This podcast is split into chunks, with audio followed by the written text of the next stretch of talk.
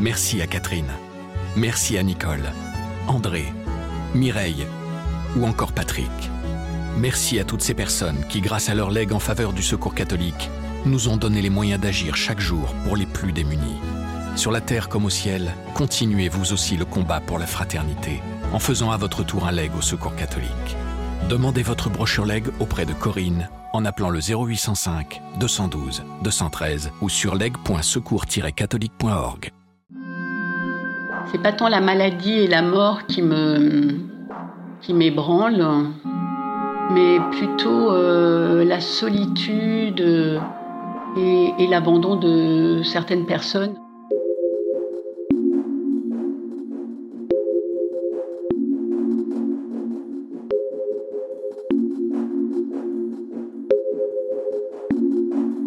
En France, le Grand Est est l'un des principaux foyers de l'épidémie de coronavirus.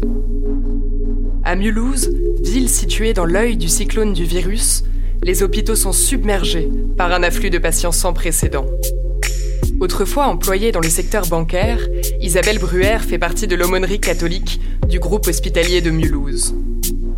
Depuis le début de la crise, elle accompagne à leur demande des personnes atteintes du Covid-19, malgré les restrictions du nombre de visites afin d'éviter les risques de contamination.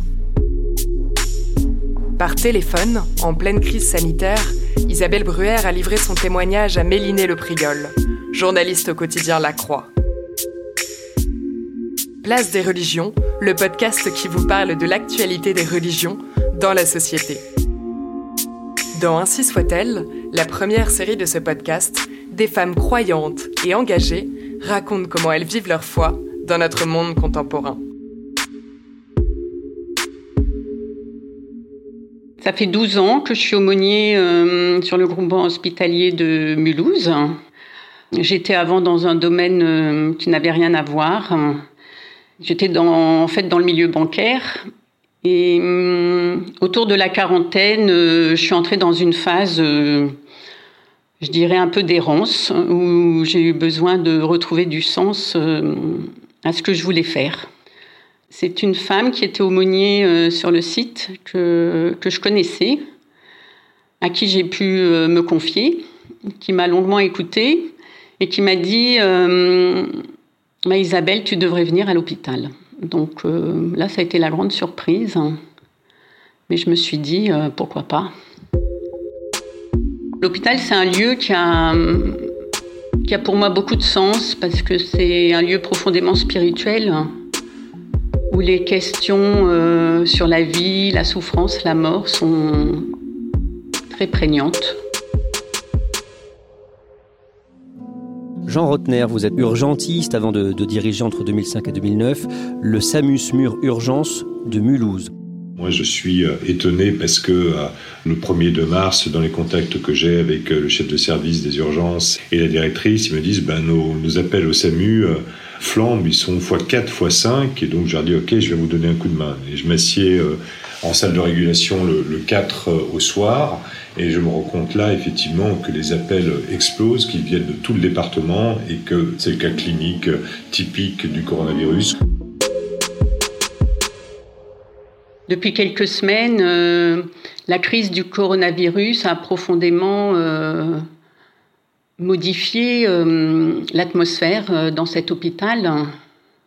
Déjà, ce qui est extrêmement frappant, c'est que ce lieu est désert. J'entends à l'entrée, dans ce grand hall, dans les couloirs, voilà, autant les équipes soignantes sont en première ligne et toutes les familles, euh, tous les visiteurs habituels euh, bah, ne sont plus là. Habituellement, euh, on n'a pas la liberté de circuler dans les services. Par contre, chaque aumônier a en responsabilité un certain nombre de services hein, où il va régulièrement et où il est en lien avec les équipes soignantes voilà, qui indique à l'aumônier quelles sont les personnes euh, qui pourraient être euh, visitées. Alors ça, c'est clair que dans le contexte actuel, euh, ce n'est plus possible pour des raisons qui sont faciles à comprendre. Il s'agit de d'éviter toute forme de, de contamination. Donc nous n'intervenons plus que sur appel.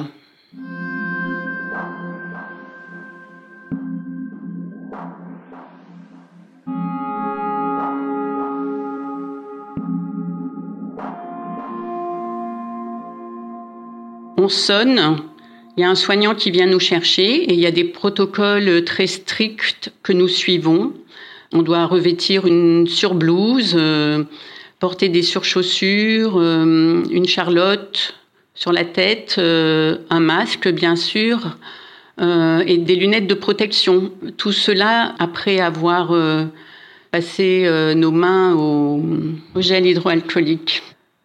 Souvent, le, le soignant nous accompagne à ce moment-là, nous présente auprès de la personne et voilà, ensuite se retire.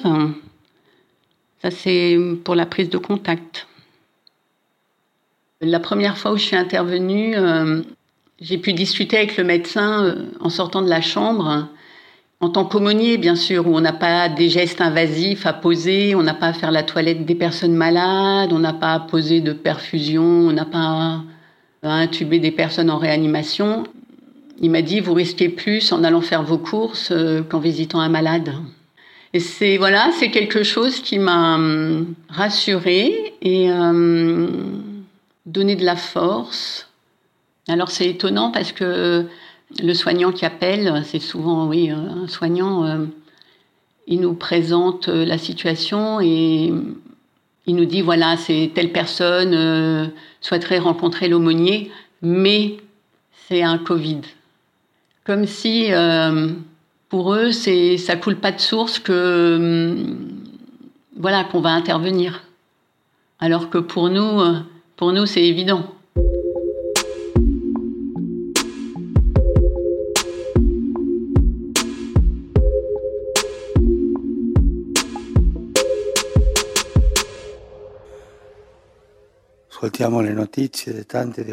En ces jours, nous apprenons les nouvelles de tellement de, décès,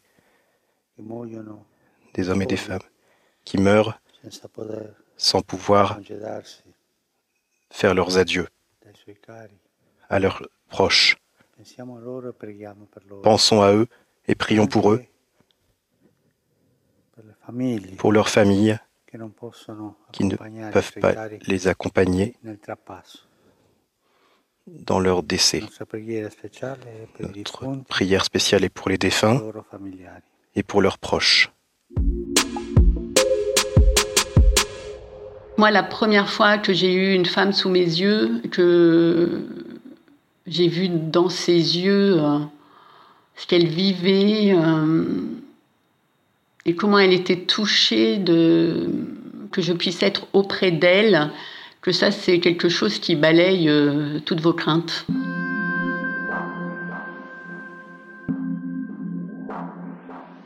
Ce qui peut s'échanger et souvent euh, n'est pas facile. Hein. Souvent, c'est relativement bref parce que la personne euh, a du mal à parler, à trouver son souffle. donc, elle va, elle va très vite à l'essentiel de ce qu'elle a besoin de, déposer. Et hum, il y a un désir euh, très profond de, prier.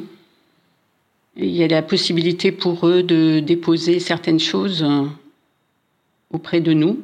Il y a une forme d'urgence chez eux à hum, dire certaines choses qu'elles ont peut-être euh, jamais déposées comme par exemple, euh, récemment, j'étais appelée auprès d'un homme, euh, certes âgé, mais hum, un grand gaillard, qui avait, euh, voilà, qui était tout à fait conscient et présent, malgré sa, sa, détresse respiratoire. Et une des premières choses qu'il m'a dites, c'est Madame, j'ai fait la guerre d'Algérie. Mais ce que j'ai fait, je l'ai fait parce que j'avais reçu des ordres. Là, j'ai vu euh, sa grande souffrance et je lui ai dit, mais je comprends, je comprends et j'accueille ce que vous me dites. Hein. Et hum, voilà, je, je crois que le Seigneur, qui n'est qu'amour et miséricorde, saura vous accueillir.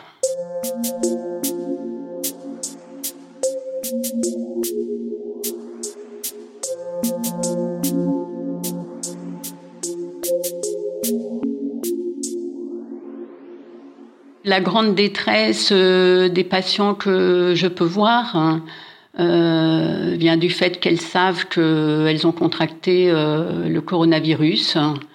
Elles le savent pertinemment. Voilà, elles savent que l'issue peut être fatale. Ça, c'est une première chose. Et la deuxième chose, c'est qu'elles ne peuvent pas être accompagnées par leurs proches. Les équipes médicales les approchent énormément. Euh, voilà, maintenant, euh, le fait, le fait que, qu'elles soient coupées de, leur, euh, de, leurs proches, de, de, leurs amis, c'est quelque chose, enfin, moi, que j'ai, sans doute du mal à, imaginer. J'ai, pas, pas vécu ça. Et du coup, venir vers elles, suite à leur demande, euh, prier avec elles, euh, pouvoir les bénir au nom de Dieu. Hein. c'est des moments, euh, souvent ils pleurent, mais c'est pas, pas des sanglots, c'est, je, je constate beaucoup, beaucoup d'émotions. Ça ne veut pas dire qu'habituellement il n'y en a pas, mais là, c'est un degré que j'ai rarement vu. Oui, parce qu'on est dans des situations euh, extrêmes. C'est pas tant la maladie et la mort qui m'ébranlent, mais plutôt euh, la solitude et l'abandon de certaines personnes euh, qui sont confrontées euh, à la maladie et à la mort. La plus grande angoisse de l'homme, c'est peut-être pas tant la mort que de se sentir abandonné.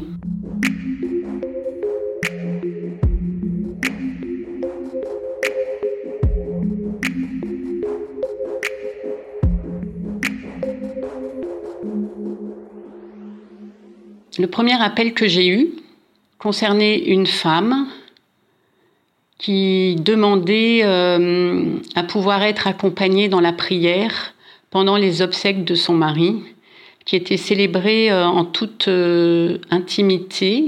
Et cet homme était décédé des suites du Covid. Et cette femme était également positive. Elle se doutait que bah, qu'elle allait suivre le même sort que son époux. Et euh, quand je suis arrivée dans le service, euh, une infirmière m'a dit euh, le médecin souhaite vous voir. Et en fait, ce médecin avait une enveloppe à me remettre hein, que lui avait laissé le fils de cette femme. Et dans cette enveloppe, il y avait les témoignages de son fils et de ses petits-enfants pour, pour leur père et leur grand-père. Et donc, j'ai pu lui lire ces, deux témoignages. Dans la mesure où je suis appelée, euh, je dois être auprès d'eux. Ça coule de source. Vous vous rendez compte, une personne dans cette situation qui demande à voir un aumônier, mais vous y allez presque en courant.